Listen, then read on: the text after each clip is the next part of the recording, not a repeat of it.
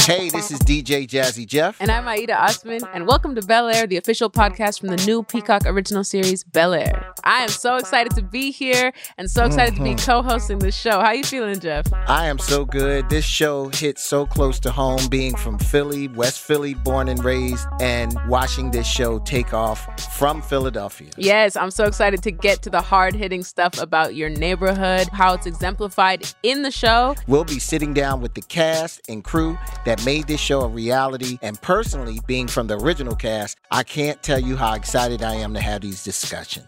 Oh, I could not agree with you more. I am so excited to dive into the show and have these real life, authentic conversations that are true to us and to the culture. We're fascinated to get into what separates this fresh reimagining from the original series and to see how Bel Air is paving its own path. And we'll be joined by some amazing guests like the show's creator, Morgan Cooper. Jeff, what you guys did is so incredibly iconic and can never be done again.